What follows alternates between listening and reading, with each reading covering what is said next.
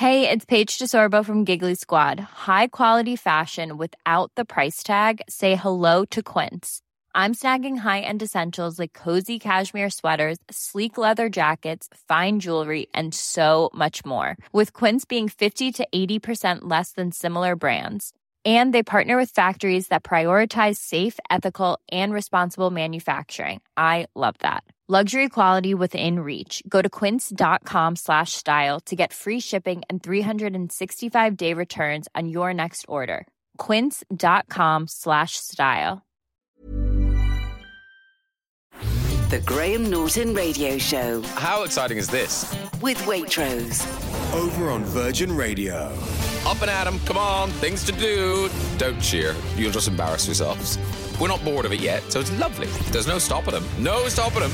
The Graham Norton Radio Show. Oh, there's nothing nicer, is there? Nothing nicer. With Waitrose. Food to feel good about. I mean, what's not to like? Saturday and Sunday from 9.30. Over on Virgin Radio.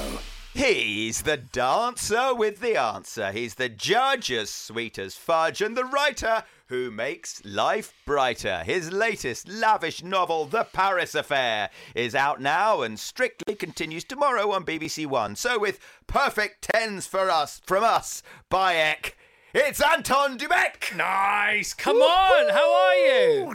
I'm, I'm just happy to come in for that. I know. I, As lovely I, as it is to see you, but that Thanks so much. special. Listen, take your coat off. Yeah, I will. Do you Um, mind? I know. I'm Well, gonna- you've only just arrived. We've thrown you right on the air. It's nice, though. I You- like You've got a lovely. Um, what would that be? A, how, how? What is that? A dress coat? Nice dress coat. Uh, you got a gilet on underneath the dress coat. It's freezing out this morning. It's not that cold, and you've got a, you've got a golf sweater on, and you've got a t-shirt. You lay it. You got the layers. I've layered. It's coming It's all about layers. Apparently, a silk layer is always very good. Do we know why? Well, because I, I think it's a natural fibre. You see, that what it is? And it retains heat, or it make it, reta- it can keep you cool. Isn't that true? If you go for thick layers, it sometimes doesn't work. Hmm. So what you need are natural fibres, but a thin layer, like a silk. layer. Yeah. Apparently, a silk layer is very important. If you if you're in a sleeping bag and it's winter, Yeah. have a have a silk sort of sleeping bag inside the sleeping bag, and it makes all the difference. A double Really? cocoon. Yeah. It's very strictly this all this silky talk of Yes, layers. it is, strictly yeah. layered. That's how strictly would layer That's, up, that's isn't it? exactly Up right. We'd go down. for a layer of silk and a layer of Great to see you, man. It's You lovely look to so see you. well. Thank you. Well, I'm always delighted to see you. We're talking about time machines. You know, um, would you rather have a time machine that goes forward or one that goes backwards? You don't need one. You just have a present. You're, you're the same, man. You're the same. You look good. You look good. Anton Du Beke is in the house. So he's written another book. How many is it now? This is of this um, Series. series. Yes, this is six. Look at these books. It's beautiful. It's your isn't it? I love it. I, I have to tell you, These this is big, proper books, The, man. joy of it is that after we did the first one, and then we, we talked about doing uh, more, and we decided that we we would continue with the story. It just was. It was like. As you walk into the wardrobe and you open the doors and it's Narnia and you just you can see it just go on and on and no one needs to die off. Some people need to die off, but you can continue with the story. That is the most exciting thing about it. Um, Downton Abbey with Dan's perfect, says Santa. Santa's come early. Santa Montefiore. She's a absolute belter. Yeah, wow. Um, obviously, you and Strictly and ballroom dancing Hmm. is associated with Blackpool Tower, and it's on the front of the book. That's a slightly more expensive version. It's That's the, the Paris Eiffel one. Tower, That's the isn't Paris it? one. hey, everyone, you've heard of Buckingham Palace. How about Buckingham to Paris? You like that? Outstanding. Come on, now tell- There are moments in life where you exp- I wish you'd said it. I wish I'd said that. Uh, tell everybody why I just said that pertaining to this book. Well, it's because uh, the, this, it's the continuing saga of the Buckingham Hotel. Yes, you see. And uh, but in this novel, we go back in time. We we we visit uh, Raymond, our intrepid hero's past, Yes. and he where he sort of began and where he became Raymond, and that was set in the 1920s in Paris. Buckingham Paris, you see, Vassos. Are you paying attention? It's very good. You yeah. could be I'm this make- good if you tried. I'm making notes. Okay. Come on. And the uh, so it was, this one's set in 1941, and uh, we're in in the middle of the, the war, and Raymond's gone off to Africa to fight Rommel and all that lot. Not on his own, So with other people. Say again. with some other people, not on his own. No, no, no. There are there are a number of other people. Yes. and um, one of them was a golfer called Monty, and um, in another life, and but it gives us the opportunity to visit his backstory a little bit. So we've sort of dual narrative this whole thing, Hmm. where we, we have him set in the in the early twenties, and we discover Raymond and a young Raymond, and he meets his great mentor Georges uh, Delamotte, and and also other people at the time. But as he's away, somebody comes into the story. So good. I So did- good. Somebody comes story. I was going to say from who. his past. I'm glad you said somebody because that So- tells me ah, not to. s- Don't know that. But right. what we also have to work out is whether he's a goodie or a baddie. Because he said, "Oh yes, and of course I grew up with uh, with Raymond. I'm a, a very good old friend." Hmm. But no one's ever heard of him. Raymond's never mentioned him. Yes. And now we're in the middle of the war, and everyone's suspicious about everybody. Hmm. So we have to get Raymond back from Africa to sort this situation out. Is it a good or a bad thing? But the, it, it's been lovely talking about Paris in the 20s. Because, of course, uh, the first ever world championship of ballroom dancing was set in Paris in about 1924, won by the one, the great Victor Silvester, the great band leader Victor Silvester, who started off as a ballroom dancer. Yeah, and so did Raymond cut his teeth there. He may well have done. Mm-hmm. Ladies and germs, boys and girls. What I love about this is I wish you could see Anton here because he's dragging things in like um, what's his name does Tom Cruise in Mission Impossible. Oh. Oh, not not Mission Impossible. What's the one? The one he, Minority Report. Minority Report. You're dragging things in from the ether, for, from the universe itself. All these different contingent components of this particular story. Um, it could be complicated and complex, but the way you describe it is so beautifully simple. It has a pattern. It has a shape. It has great storyography to it. It's the second brilliant word of the day. I love that, and it is for me. It is like choreography. Storyography, that's what it is. Storyography. I love that. I just invented that word. Genius. Stephen Fry was in yesterday, and it's rubbed off a little bit. I've got to be honest. It's genius, but that's that's how I, I do. What I want people to do, the same way as you would listen to a song and you immerse yourself in the song, and it, it, the lyrics move you, the the, the melody will bathe move it, you. you? You do, and the same as you would do if you watch dance, whether it's a three act opera or it's a huge ballet or whether it's a, a minute and a half of something on Strictly Come Dancing, whatever it is, I, I want to, f- I have that, that wonderful feeling that you get where you. I, I, I just I use the word immerse yourself in it and it just sort of takes you over. I want this I have the same feeling about the novels and the story and I want you to be able to open the pages and step in a bit like Mr. Benn where he walks into the changing room with a hat on oh. and he, and he looks around and he goes oh Festive Avenue. hello, I'm I'm in I'm in 1941, and what's that over there? Oh, it's the Buckingham Hotel. Oh, perhaps I'll go in for a coffee. Yeah. And you and you're in it, and it's all going on around you, and that's that's the feeling I have when I do these books.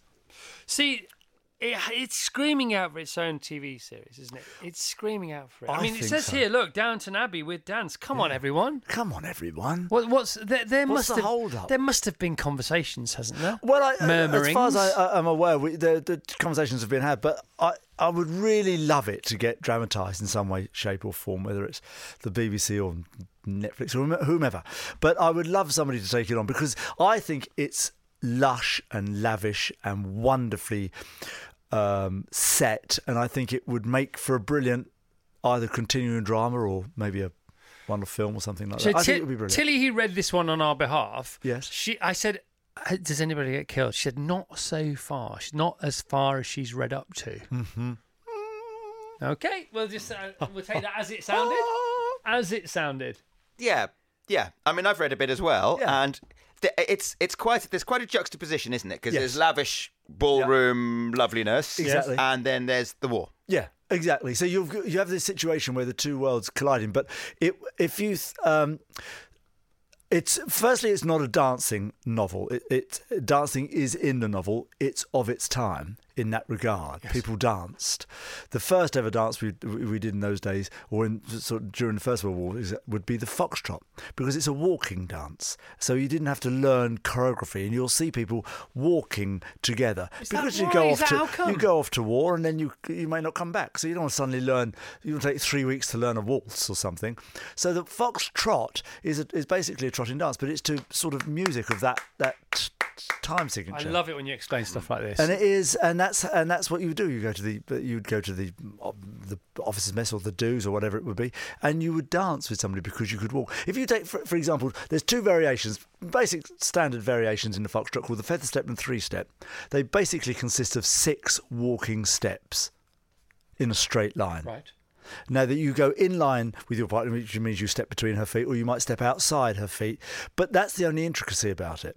There's no sort of big spins or turns. And if you're dancing to a, a classic piece of sort of, we would call it swing music now, in those days it would be big band, um, you would be walking across the floor forwards and backwards. And it is the most incredible thing because there's this old dance dancer called Josephine Bradley a pioneer of ballroom dancing. She would say, "My dear," she said, "if you can't walk together, how can you possibly dance Oh, together?" come on! And it, you'd spend hours walking up and down the room. Don't, It's just don't run before you can walk. Don't Yeah, dance before you can trot. Exactly. I love that the old foxtrot. So, because now we play walking football as we as we mature even more in years. The age of fifty-seven, you can play walking football. So we could call it trot ball Trot or ball. fox ball. Fox ball. Foxball. You've got to be careful with that. Yeah. Um, so is that the so on Strictly, for example, Hmm. is that the most achievable the foxtrot for most people? Would you say because of its because of its heritage? Well, in its very basic form, yes. I mean, people always go, "Oh, the waltz is very." If why don't you do the waltz? It's an easy dance. Well, actually, the waltz is very difficult because you close your feet. You see,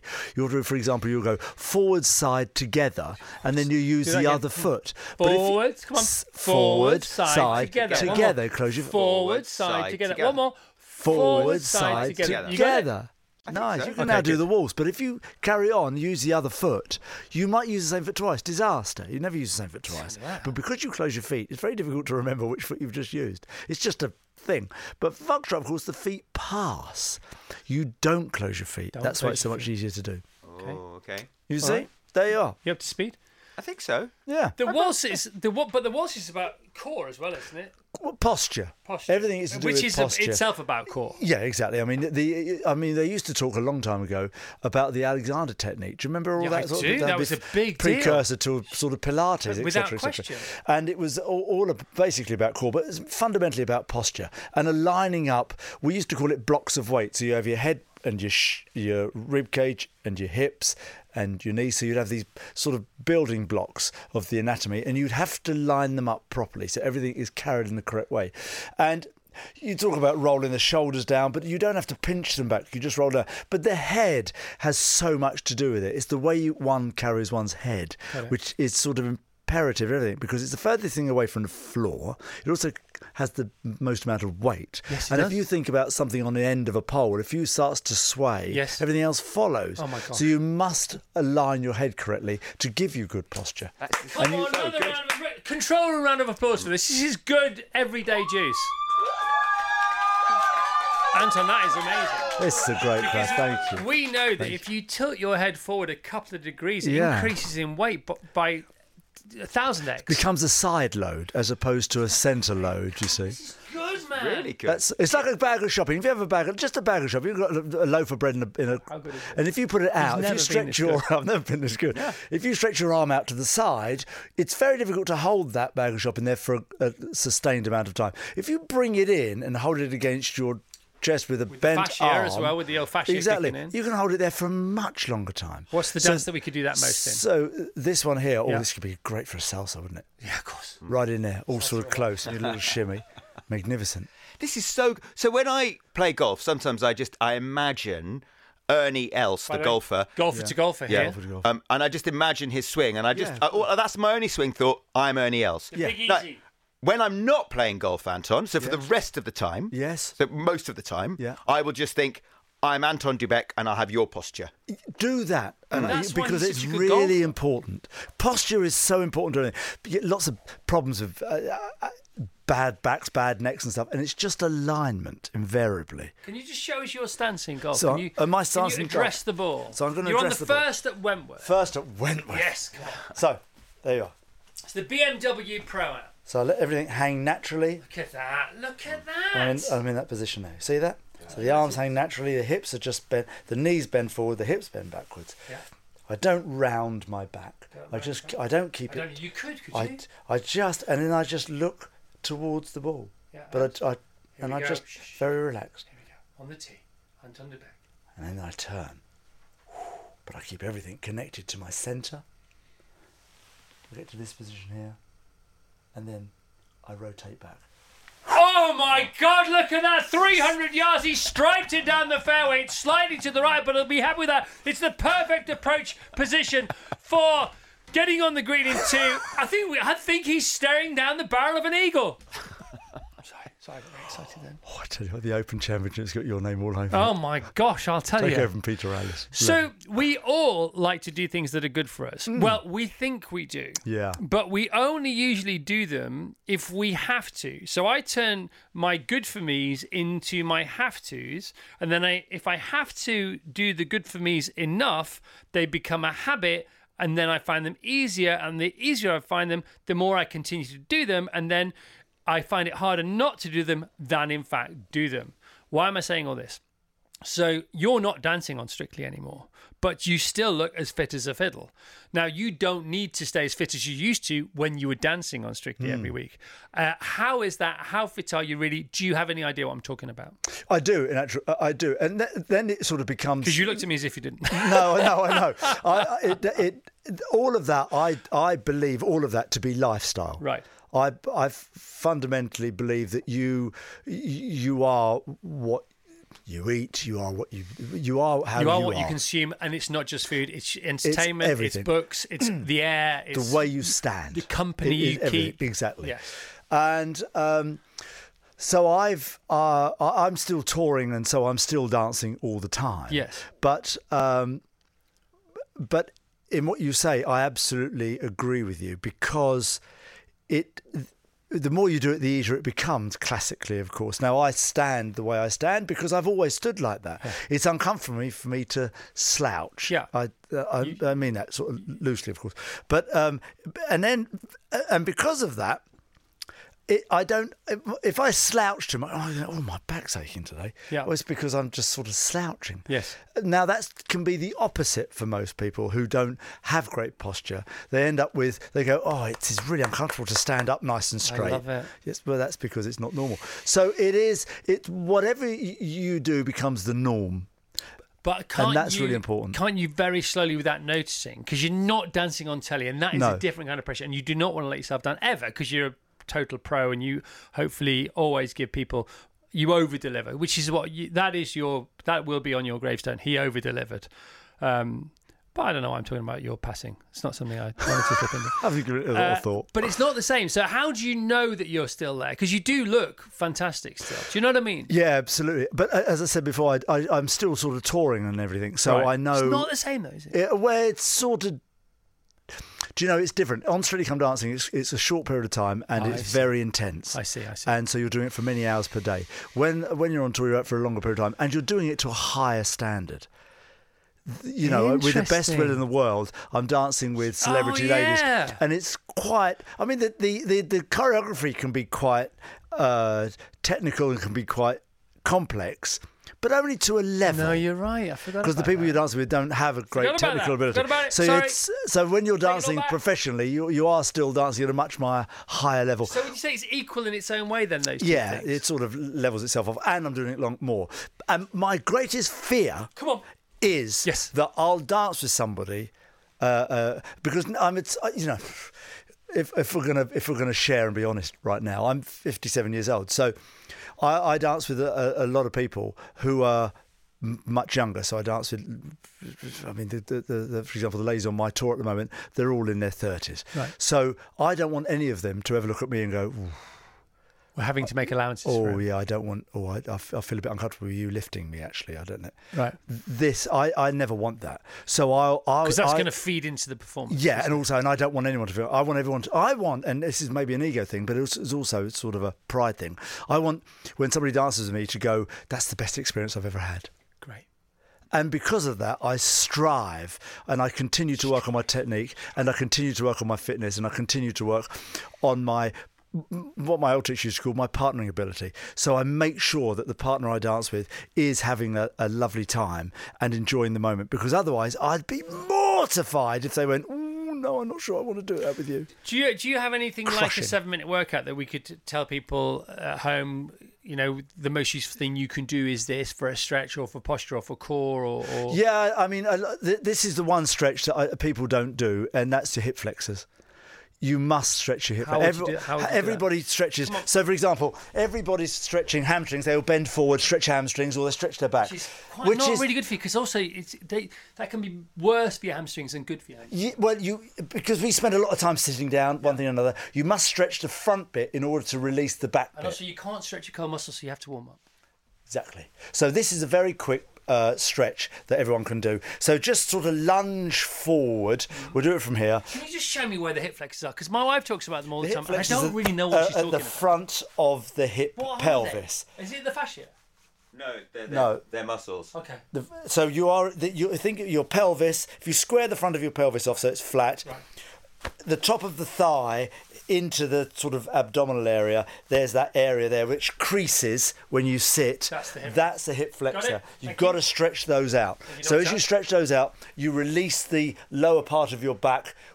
Where all every think of your, the lower part of your back into your hips as sort of Waterloo train station or London Bridge train Yeah. station, where all the those are all your nerves and all your sort of And that's where you get your neurological sciatica from, pathways. Exactly. that. Piriformis is what it's Exactly. So you've got to stretch that front out. So you make sure your feet are straight, your knees are straight. You lunge forward, and then you just gently lower yourself into that front leg, keeping your body up and your head up. And if you want extra stretch, you lift up the same arm as the leg that's back. So my right leg is back, my right arm goes back, and then I just lift it and pull it backwards towards my back leg, and then you should feel a stretch oh through your mm. through your psoas muscle at the front of your the, the one that goes from the back round to the front into the pelvis and your hip flexor. Yeah, come on! There you are. How's that? Shoulder round of applause because they were all doing it behind the glass. Can, we, Thank you. can we hear it for stretching, please? Let's hear it for stretching. Do you know who a great advocate of stretching was? Two people. Two, my two great heroes were great advocates. of Stretch stretching. Armstrong and Fetch Armstrong. They're both of theirs, but two others: Fred Astaire, Bruce Forsyth. Oh my God! Yeah, Bruce is the man. Hmm. Whenever I've told you this hmm. before, whenever I stood next to Bruce was on many occasions um, because I was very fortunate to know him a bit, um, and if I put my arm around him, which we did a lot, even right into his eighties, he had the strongest back, He was a very strong man, and big, strong, bolt upright, upright. wasn't he? We had a lovely day once. A lot of people won't know this, but we had a lovely day once, uh, uh, many years ago, and we played. And I apologise for the golf reference, but we played golf uh, at the at the PGA Championship. Uh, uh, Vassos knows about that, and we played in the pro am on the Wednesday. And this is one of my fondest memories. We had a day of it, I played, you played, and Brucey played, and we had the lovely Paul McGinley as our pro, and it was about four and a half, five hours of the loveliest time that I'd had on a golf course with you, magnificent you, great hero Brucey, and the lovely Paul McGinley. Happy days. Not terrible, is it? I mean, Thank you, thank you, thank, Thank you, you thank you, to the thank you, universe you, for that. Thank you, universe, for that every day. I'm going to add that to my morning prayer. It's getting longer, my morning prayer. My, gra- know- I list of gonna have to start gratitude I'm more and stretching. more is oh, not enough words. and the following year, people don't write it down. following year, All those trees. I played with Brucey, Russ Abbott, me, and a Spanish golfer called Gonzalo Fernandez Castaño, who had no idea who Brucey, Abbott, and me were. And was this was the longest five hours of his entire life. I felt quite sorry for him, really, but it was a lovely day. I see Russ now again in Portugal, and I used to see him um, in the Caribbean. We don't go there anymore, but he's got a place there. He lives there, doesn't he? Hmm. Um, always has time for everyone. Always has time for everyone. Photographs, anything you want, a chat. Lovely, proper legend. Old school. Like it. Mate, you're you're a ledge. You're a ledge You're a nowadays. You're a beauty. ledge. Come on. How about that, Anton Du Beke, the Paris Affair, book number six. Okay, and more on the way, I would imagine. Yeah, Is it, absolutely. every, is it a Christmas thing now? Uh, yeah, I, it is. I'm going to do. I'll do it uh, every year this time of year because for two reasons. One, because uh, uh, Because it works Pe- for Cliff Yeah, exactly. and Michael Bublé. Exactly. and I love it. I have to tell you, I just love it. Well, this is. I mean, this is. This is. Have Christmas, right? Have Christmas and enjoy your Christmas, and then Boxing Day when you're just thinking, oh, what now, right? a little bit of a turkey sandwich, sit down, glass of red wine, this book. Can I this just- this book will take you from Boxing Day to New Year very nicely. Even in Mauritius, where you're going? Yep. Okay, I bet you don't take it. Exactly for the place for it. I would say a glass of port. Oh. because the lady's dress on the front is more for me. It's Hmm. it's screaming port over red wine. But I, you know, I don't have to be in control as long as it's under control. This is under control. you are under control. Thank you. Anton. Uh, we haven't really talked much about Strictly. Give us a minute if you don't mind. Uh, I think it's a great year. I think it is uh, a, a, a, a br- interesting year because you, you were getting different leaders at the top of the leaderboard every week, and everyone's people are having good weeks and bad weeks, and people are making mistakes this year more often than they were in the past, as I re- sort of remember, and which makes the whole thing a bit volatile, exciting. Is that because they're spending too much time on Instagram? Do you think? I think that, and they've been all been reading my new book. That's what it is. It's your fault. All right. Well, give my love to everybody at Strictly will. as always. Happy Friday, Chris and the team. Don't you just love Anton? Beautiful explanations, and I shall take them to the dance floor. Bravo, Anton. Keep doing what you're doing. Says Denise. Abby says, lucky enough to have a group dance lesson with him at the Malvern Show a few years ago. What a lovely man. Oh, the lovely, Malvern lovely. Show. How did your Edinburgh thing go? The Fringe. Yeah. Oh, it was ex- what was did you do in. Edinburgh for people who don't know, and how did it Oh, go? I did my. It was. A, it, we did an afternoon with. Had an afternoon show. We did an afternoon with. So you only get an hour. So it was like the greatest hits. So we did some singing, we did some dancing, and we did uh, some chat, and it was just wonderful. Pack I've- them out. I packed them out, and I've never done it before, and I didn't know what to expect. And it's and you know it's a brilliant, brilliant festival. Oh, I've been many times. I, It lo- is, I love it. and it's it's the number one arts festival in Europe or the world. The but world. because it's not scattered, I mean, it's it's a big festival. but Because it's you can go and see lots of things. It's so cool. It's isn't it? so well it done. Really, if you tried to pitch the format to somebody brand new nowadays, they'd say no chance. They wouldn't give you the light of day. But it just works because it's grown that way. By the way, quick while you're talking about that, about legendary things, that live events that happen in the UK, and there are many of them. Did you hear about the Glastonbury sale last night? So yesterday on the news, we were talking about um, the fact that Glastonbury tickets went on sale. Were going to go on sale last night, and in the afternoon they postponed the sale until November the fifteenth, I think. So late in the day, but so dramatic. Nobody cares. It's just like it's just the the sort of the feather and the, the salivation, the anticipation is uh, over uh, only more greater for it. I mean, it is. They haven't announced anybody who's going to be there. Exactly. Nobody cares. Everybody knows one thing. Yeah. They want to go. They want to go. That's it. Uh, there is all the talk about Madonna, isn't there? Oh, There's is there? Yeah, there's all the t- all the talk about Madonna. Before you go, Anton, would you rather have? We play Would You Rather on the show now. Mm-hmm. Yes, of course. We love it on a Friday. Would you rather have a bath in the washing water or wash your dishes in your bath water? Dishes in the bathwater every time. what about the dishes in my bath water? Well, No. Okay, fair enough. Uh, would you rather have potato mashers for hands and legs or a large potato for a head? Some might argue. Not what other people would want. What would you want? I'd have the potato for the head. All right. Um, would you rather have the loudest snore and the best sleep, or no snore and the worst sleep? I'm really, I can't stand snorers. But of course, you don't know. Everybody asks you, one never snores, does one? I'd, I'd have a snore and a great sleep. Yeah, I would as well. Yeah. Yeah. I'd be alone, mind you. Yeah, because if you, if you had no snore and the worst sleep, you'd be so grumpy all day. You'd be more annoying than horrendous. if you were snoring and you're not snoring. Which But is- you don't know you snore, do you? Anyway, happy Christmas. And to you. Goodbye. Anton Du Beke, The Paris Affair, Sunday Times best-selling author. Book six out now.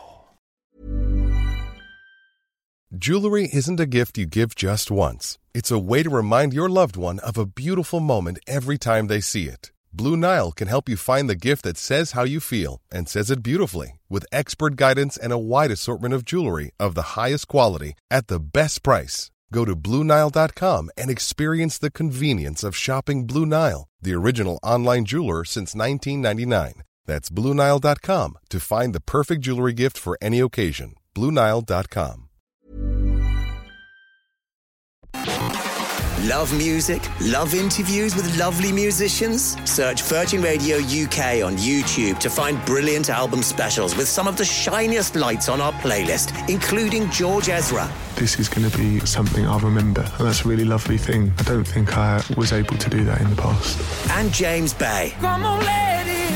Don't you agree that everybody needs someone when they feel alone? Watch all that and more at youtube.com slash Virgin Radio UK. Many people play the guitar, but only some people slay the guitar. And our next guest is one of those people. His new album, Spirit Power, the best of Johnny Marr, is out now. So please welcome a guitar hero who never leaves you fretboard. We always knew he'd go far. He's Johnny Marr. All right, Johnny. hello, hello. Oh my gosh! Yeah. Welcome to the show. Uh, I know you have this album out. It's great. I was sent the single yesterday, and I said, "Can I have the album?" They sent me the album in the afternoon. Good. Spirit Power out today. JohnnyMarr.com. Uh, tickets on sale now for a tour. You got it all going on. This is the greatest hits to celebrate the first ten years of your solo career, which suggests there may be more. Oh yeah, well, too late to stop now, Chris. too late to stop now. Can't do anything else. Ten years away. It's um, it's flown by. How's it? How's it been reflecting on uh, your sort of your debutante decade Hmm. as a solo artist? You know, it has been, it has been a little bit reflective. That wasn't I wasn't planning on that, but when I put it together and I had to check the vinyl and I had to listen to it with all objectivity, uh, I got back from Glastonbury, uh, and then late that night, uh, I remembered that I was supposed to come up with the uh, all the. All, all the stuff for the for the best of by the Monday, so I had to stay up late and go through it all and listen to it. And I kind of listened to it with a certain amount of objectivity. So I ended up texting the band in the middle of the night, just saying, "Congratulations, boys!" You know, because it's kind of it's a banger, you know. Um, so that was a pretty nice thing. Uh, I think I can listen to it and go. I used to have when I was a kid. I liked. I had the, the best of Blondie, and what was the other one that I had? Oh, oh Changes One Bowie. And even though I had the other albums, I, I did like those best of albums. You know what I mean? They were they were good. They were they were valid. Well, when I was a kid, I thought best of albums were albums. I didn't realise that there were other kinds of albums as well. You know, when I was really little. Yeah. You know. So and so if, if people have the same experience with, with my best of, that they don't know the other stuff and maybe they'll come to it. But if they think it's a good listen, then I'm all right with that. You yeah, of course you're all right with that. Well, it is a good listen. It's a great listen. Irish Times, um, two new tracks somewhere, and the answer we'll play somewhere in a bit. We'll play a bit of it because I want to talk to you more. We can play it when you're not here. We can't talk to you when you're not here because that wouldn't work, would it? Uh, tested the influence of Mars, stint supporting the Killers on tour last year. How was that? Yeah, it was fantastic. Yeah, high energy. The thing with the Killers is that uh, their first song s- starts out like everyone else's encore, and that, and, so true. and then they just go up Yeah, from there, right? They started a million miles an hour Honestly. and get quicker from there. So I was playing, and then I came on with them every night and did a couple of numbers with them. So by the time I, I came on it, it was like being strapped to a rocket. It was uh, that was every night for about thirty odd shows. So it was good, good being around those guys, and that kind of energy went into my, a couple of my new songs. Definitely that kind of arena energy. It's just quite, quite infectious, and it's good for you. It's good. Yeah, and it's like it's very mo- it's it's it's not moving as emotionally, but it's it's there's a lot of movement in it, isn't it? very stirring. I Yeah. think you know what I mean. Yeah, totally. clever fellas. List forever in celebration of Johnny's 60th birthday. Generous money is giving us uh, the fans the gifts that we want. Firstly, the splendid coffee table book, Marr's Guitars, and last week the announcement of a 2024 tour in support of Spirit Power, which is great. How is it being 60, Mr. Marr? Uh, well, yeah, I, I'm going to lean into it. I think. I think it's great. I'm not 60 yet, but I Yeah. can't, I'm, I'm you're going to get you're going to get into it. 57. I'm counting down. I'm, I'm I'll I'm see you there. lean- I, I, the truth of it is, right. So when I, when I hit 59 last year, I was like, "What?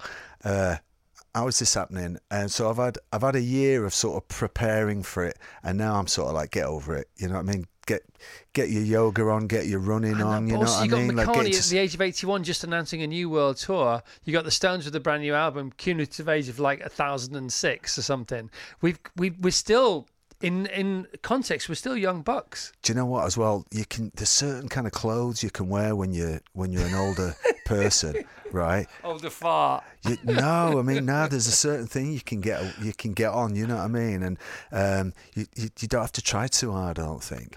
Well, so yeah. he said. You know, you don't have to try too hard. It's like learning to play the guitar and being like, you know, you are. It it comes. mo difficult things come more easily. They're still difficult, but they come more easily.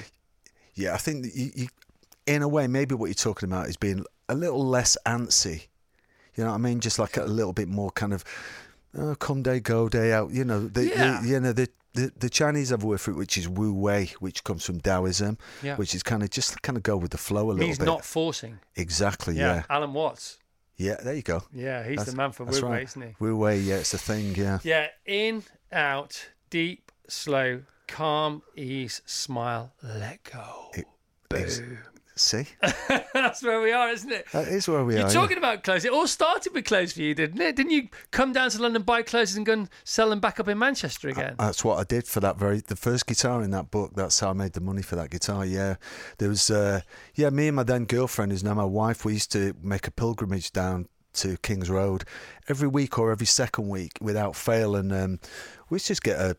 A bit uh, a wish list from my mates in Manchester, and we used to come down and pick them up, and we charmed charmed the shops on the Kings Road to give them us for cost price, and then we went back to Manchester and sold them to our mates.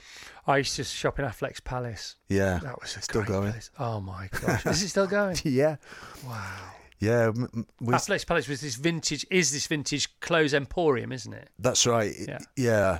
There used to be um, Kensington Market down when I, when I were a I remember that as well. Well, there was a thing that back in the Smiths days. There was um, sometimes if, if people if they if they dress up. I mean, I say this because I saw this the other day for Halloween. Uh, this girl was dressed up like like me. And uh, they always wear the, the black polo neck with the. I used to wear this diamante necklace Yeah. over my polo I neck thing. Yeah, I used to get all of that stuff from Kensington Market. It was great. Johnny, I love this book. Thank you. I love the album, but I adore the book. I really genuinely adore it. Honestly, Yeah. I talking about it before to you off the Yeah. air. I showed you my goosebumps. Yeah, it reminds me of some of my favorite car books, some of my favorite books uh, about art.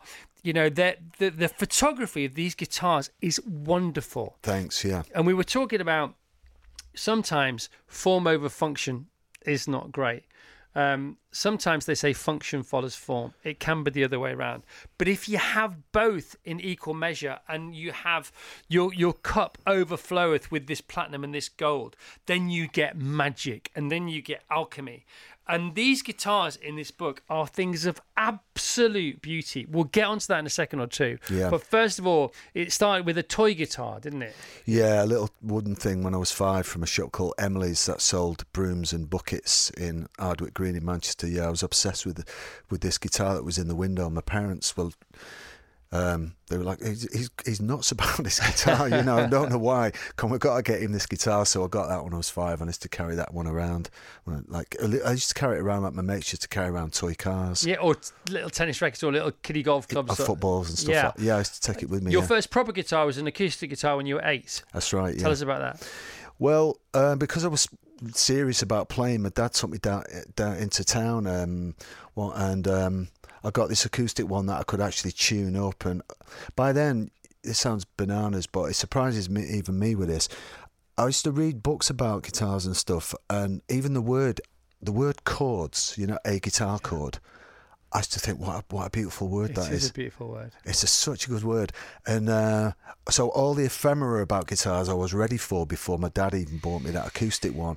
Because I remember that all came, you know, what, what a pick guard was. I mean, sure, people get a little bit this way about whatever cars, skateboards, motorbikes. Yeah. But I was all in with every little aspect of the culture because back then, we're talking in 1971, 72 it was completely different than now because now every family, every household has either had a guitar in it or knows someone who has had a guitar. Your Yeah. neighbour's got one or your nephew's got one. But back then they were really quite elusive. They were difficult objects to to find for working class people. And someone reminded me the other day that um, I must have said it in my, other book, but uh, that I, I knew of. Every guitar that was within a 10 mile radius, 15 mile radius in South Manchester, I knew the name of the person who had that guitar. This one guy was called Keith Stringer, another guy was called Jimmy Anderson. I remember the names now, right? yeah. And they were usually older boys. They weren't my mates, but I just made it my business to know where those Yeah. guitars were. I've always been like, you know, this, I, you know, those like old women who like hoard cats. like, no Herd one, cats and horde cats. no one's gonna love you like I love you. Yeah, yeah. So that sort of stuck with me to this day, really. mate. Just hearing you talk so affectionately and fondly about, about these guitars, you're so right. And it's in the book, the story about you going to see, you know, bands playing at weddings because they've got guitars and you can get close to a guitar. And there was acoustic guitars, which were few and far between, but then an electric guitar. I mean, come on. And then an amplifier that goes with the guitar. Yeah, and, yeah. you know, you buy your first electric guitar. And they do say, don't they, that Alan Watts says this as well in one of his uh, stories he says, you know, if if you want to be rich because you want to inhabit a certain world, imagine you are and inhabit that world anyway. And you did that with guitars because you couldn't afford a guitar, so you went to work in a guitar shop that had the kind of guitars you wanted to be near in it. Yeah, that's exactly right. Yeah, you just inhabit that world. Really, I was 11 when I started in that shop, uh, which is nuts. The um, because they couldn't legally afford to pay me. The manager, his name was Duncan. I always remember him. He, um, he, I used to go and get his cigarettes. He knew I wasn't gonna leave. I was going to be hanging around that shop for five hours minimum, right, every Saturday. So he, he was kind of amused by me, and I wasn't such a bad kid. So he was just like, "All right, go and get me a bacon sandwich. Go and move those boxes." But he didn't pay me. But what he did do was that he, um, I, I realised now this was a bit off. He said, "Well, I can't pay you, but what I will do in payment, I'll give you discount on whatever guitar you want to buy in the shop. Now go and get me some cigs." So it's kind of like a win-win. win-win. Yeah, yeah, yeah. But I wanted to just be Didn't around. care, man. And back then, it was all, usually boys who were in those shops. I wanted to be around the older boys and listening to their conversation, why they wanted to play that, and you know, oh, it's because Mick Ronson plays this one or Ritchie Blackmore plays that one. I was just all in Yeah. completely. It was And it's not sacrifice if you want to do it. hundred percent. Footballers are like that. Yeah. You know, you look back. I was talking to Jack Grealish couple of years ago about this whole thing. We took him out uh, being a teenager, standing in the rain on a Wednesday night. You know, be teenage boys. You know, you or girls. You know, your your mates maybe going down the pub or going to parties and those sort of things. And you skip all of that. That looking back, other people might consider a sacrifice. You're missing out. Yeah, but you, you just really want to do it. I mean, when did you start at Piccadilly Radio? Yeah, well, well I have been about started, sixteen or something. I started before I started because I, when I was listening to it, I, I just imagined the whole time I was there anyway. So you you just there. exactly. That's the Alan Watts thing. Yeah, no, and I was yeah, of course. And then I was a news agent, you know, five o'clock in the morning, up at four, in the shop at five, working till nine or ten, go home and have a kip, then back for the evening papers four till seven, then in the car, then to Manchester, then working anywhere like around the guitars, around the radio station. You know, I used to walk around it before I I uh, got to go in it and work for nothing. Yeah. but it didn't matter. I don't. I don't think I slept for like five years. Yeah, it doesn't matter. Doesn't matter. You don't sit, but as an adult, a different vantage point, you look back and you go, oh, it is actually sacrifice because a couple of my pals, well, all my pals really, they were in my, one of my bands, whether they liked it or not at some Yeah. point, right? And a few weeks into it, or a couple of months into it, they stopped turning up to rehearsals. I can't be, oh, Johnny's a bit full on. But they, they, they would have seen a sacrifice. Yeah, I didn't. I just way. saw it as like cracking on and getting better, you know. So Yeah, I've been very lucky. When I even want to think about this stuff, I've been, I feel very, very, very lucky not only to be, uh, to have made a living out of it, but just to have had, um, had that passion. I think. But for me, reading your book Thanks, is yeah. it's, it's the stu- you know the fact that you're such a student. You know, you're a connoisseur now. Of course you are, and you're a master. You're a maestro. You're a guitar hero. But you remain a student all the time. Oh yeah, oh yeah, I love that. I, learning something. What get, in all honesty, what makes me feel good when I wake up in the morning is is the thought of practicing. Yeah. Seriously, if I can get two hours of practice in, it, it- I guess maybe tennis players are like this or whatever, but it's becoming, I don't know why, but it's becoming even ever more so important to me right now. You know, just the idea of practicing because uh, just just for pleasure Yeah. and, and expertise. I have this thing about expertise uh, is something you can get for free. You don't have to be famous you, for it. You don't have to make money. Anyone out there listening to us talking, it's there for them if they want to be an expert in whatever they're interested in, especially with the internet now. You can go and do it, and when you put your head on the pillow at night, you go right. I am an absolute expert, and no one can take it away from they you. They can't. They can't. The thing about the guitars that you talk about in the book, and from the first guitar on the first page, the Gibson Les Paul, you you um they were always older than you. These guitars were older than you. Do you know what I mean by that? So you buy a football, it's brand new from the footy shop, you know, or you buy a pair of boots, they're brand new. But these guitars always had a life before you. That's true. They yeah. were always your seniors, your sages, your wise men and women. And so already there there was a teacher. You were holding a teacher in your hands. And sometimes you buy a guitar and it has a Smith song in it, you say. Yeah, I yeah. mean, come on. What how great is all this, Johnny? Yeah, it's amazing. The thing when I, when I was starting with the book, the very first idea was the impulse for it was that I wanted to make uh, like a coffee table book, as they're known, full of abstract pictures, beautiful abstract pictures, using my guitars as the source material. Um, because my mate Pat Graham, who is this genius photographer, he specialises in these really up close macro abstract photographs where he goes in on all the imperfections.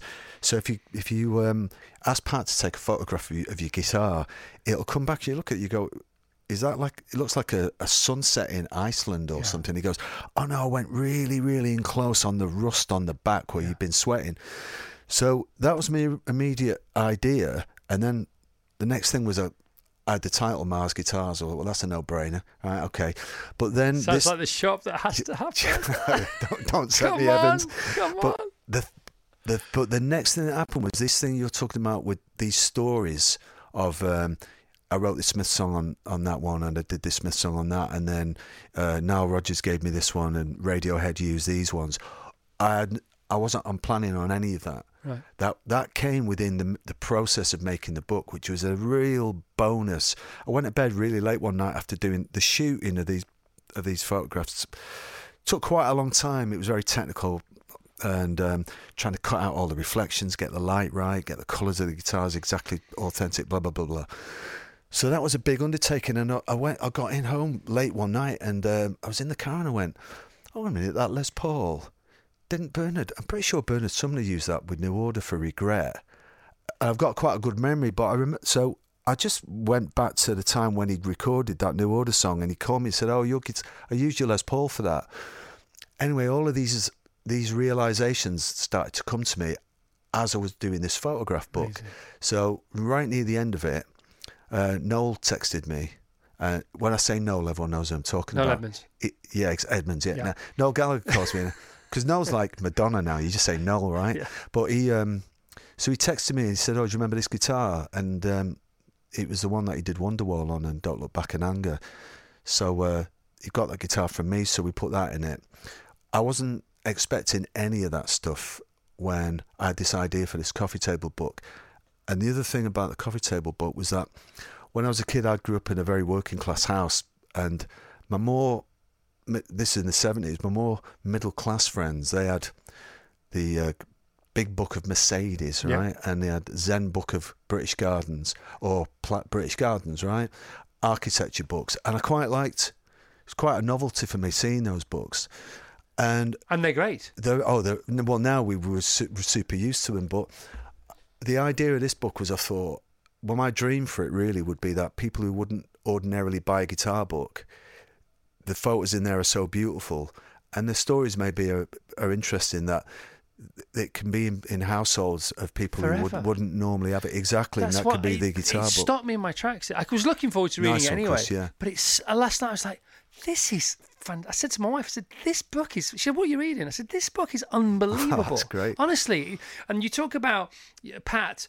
You know, sort of zooming in, or not zooming in. It's more, it's more sort of creative than that, artistic than that. Yeah. But he hones in, or he he discovers. It's like you know, great great- like Hockney, he doesn't paint what he sees. He paints the energy behind what he sees, which is why his oak trees are pink and not brown and things like that. And what Pat's done, he's photographed the energy, the origin, and the experiences of those guitars. And that's why they look like sunsets, because there is life in everything, because everything has a density to it. And obviously, the denser it is, the more sort of solid it is, but everything is moving, even a rock. And that's what he's got out of these guitars. Oh, yeah. He's got the life out of these guitars. do, you, want- do you want me to tell you about guitars and chi real quick? You don't have to be quick, mate. Oh, right. Take No, as long as you I like. Got, so I got very interested in this idea of chi, like it, you know, it's in Taoism, and so a thousand year old philosophy. But the, essentially, most people know like life force or energy, and um, what you know, what will push a uh, what why a, a flower will push its way towards su- sunlight, and what's in you when you're when you're exercising, what's in when you're running now, when you feel good, etc.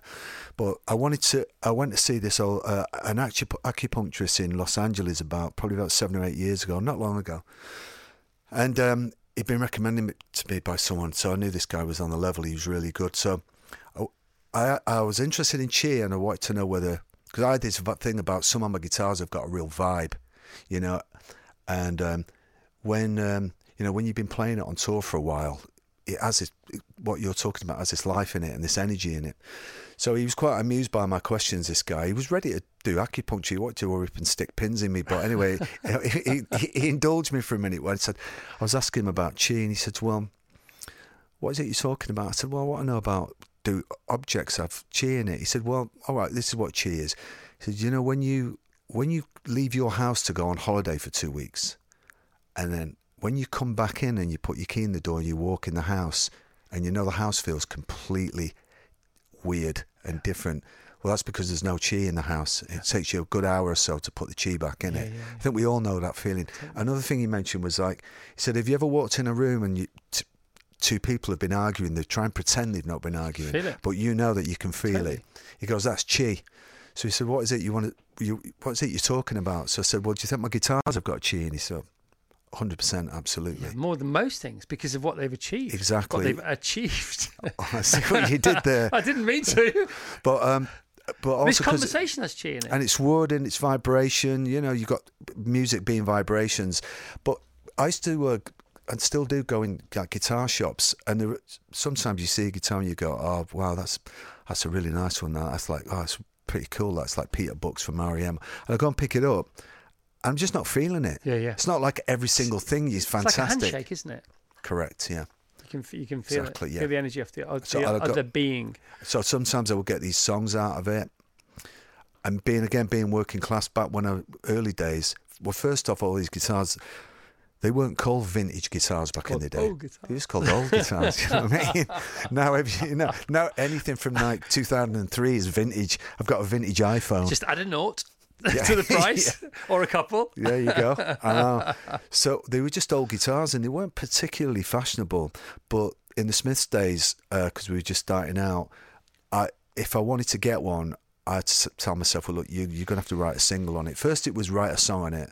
And then as the prices started to go up, you know, 800 quid for a guitar, uh, I was like, well, you're going, you're to have to write the new hit single I on that. It's a good deal you made with yourself. It was a good deal. You know, it Yeah. worked out. No, it was a good deal. Yeah, it was a good deal financially, but it's also creatively a great deal. Good challenge, wasn't it? It, it worked, yeah. 132 guitars and counting uh, you've owned. You've also been very generous with them, especially where Noel's concerned.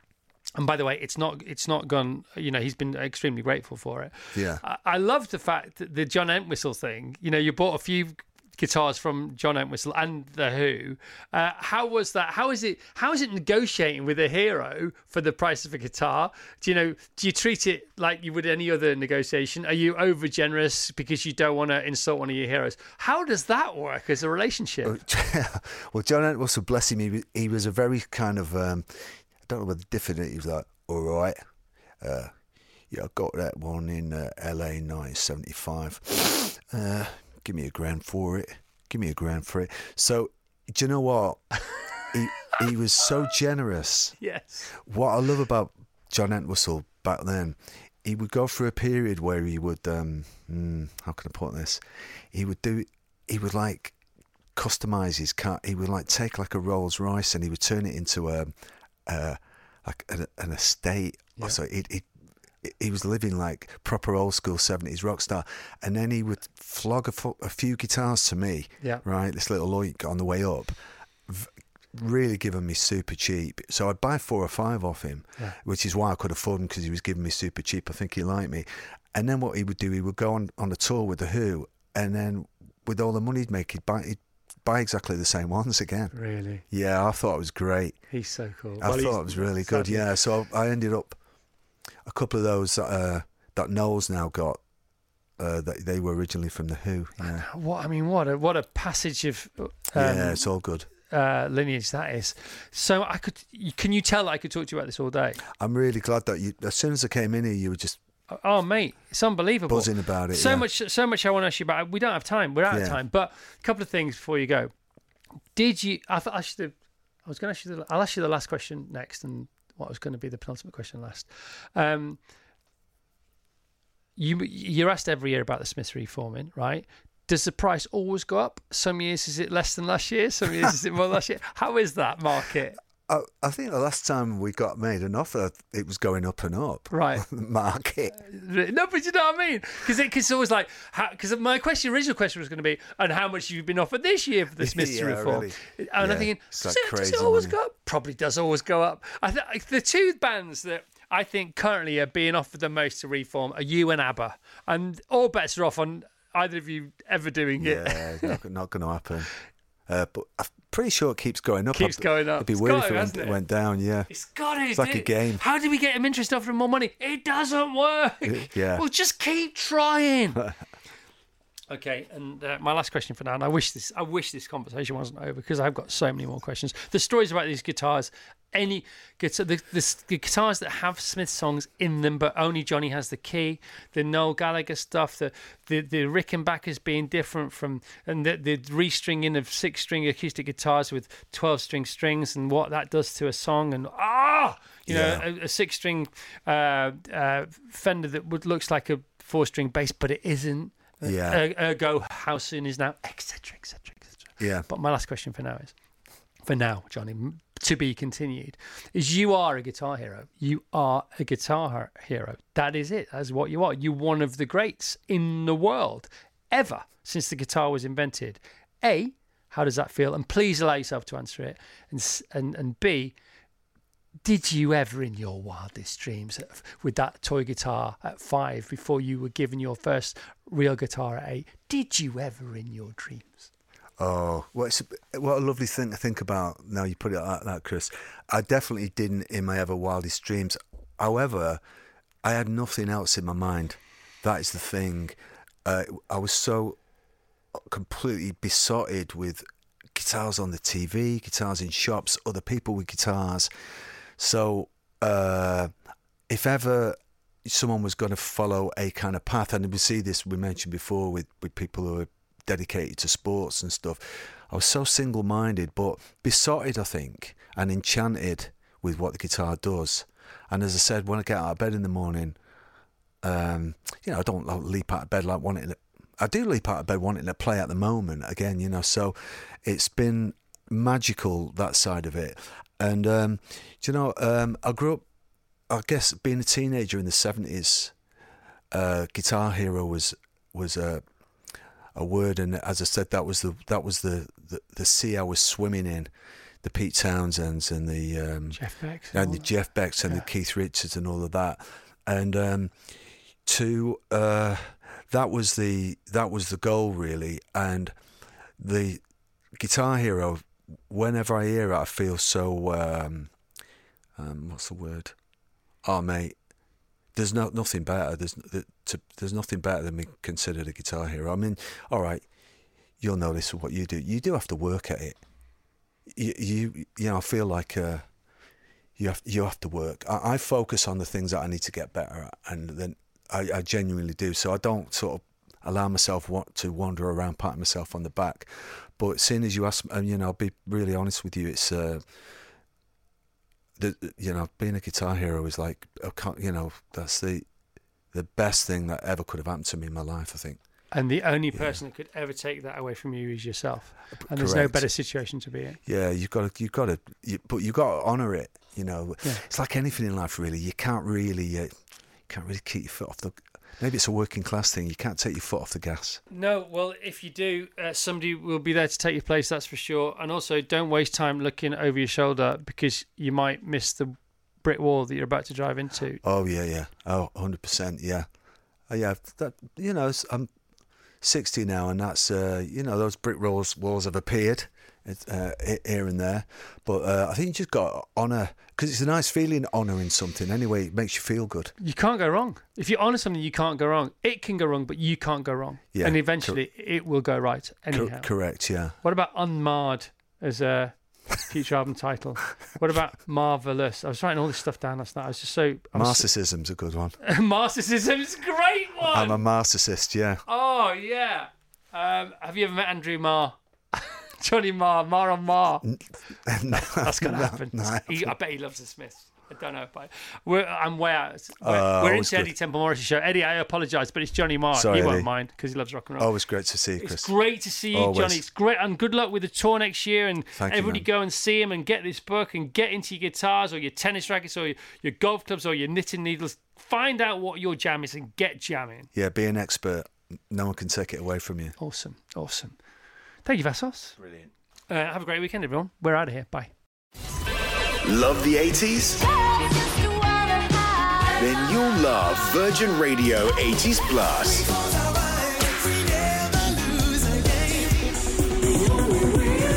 Love Chris Evans. Love the 80s. Over on Virgin Radio. 80s Plus.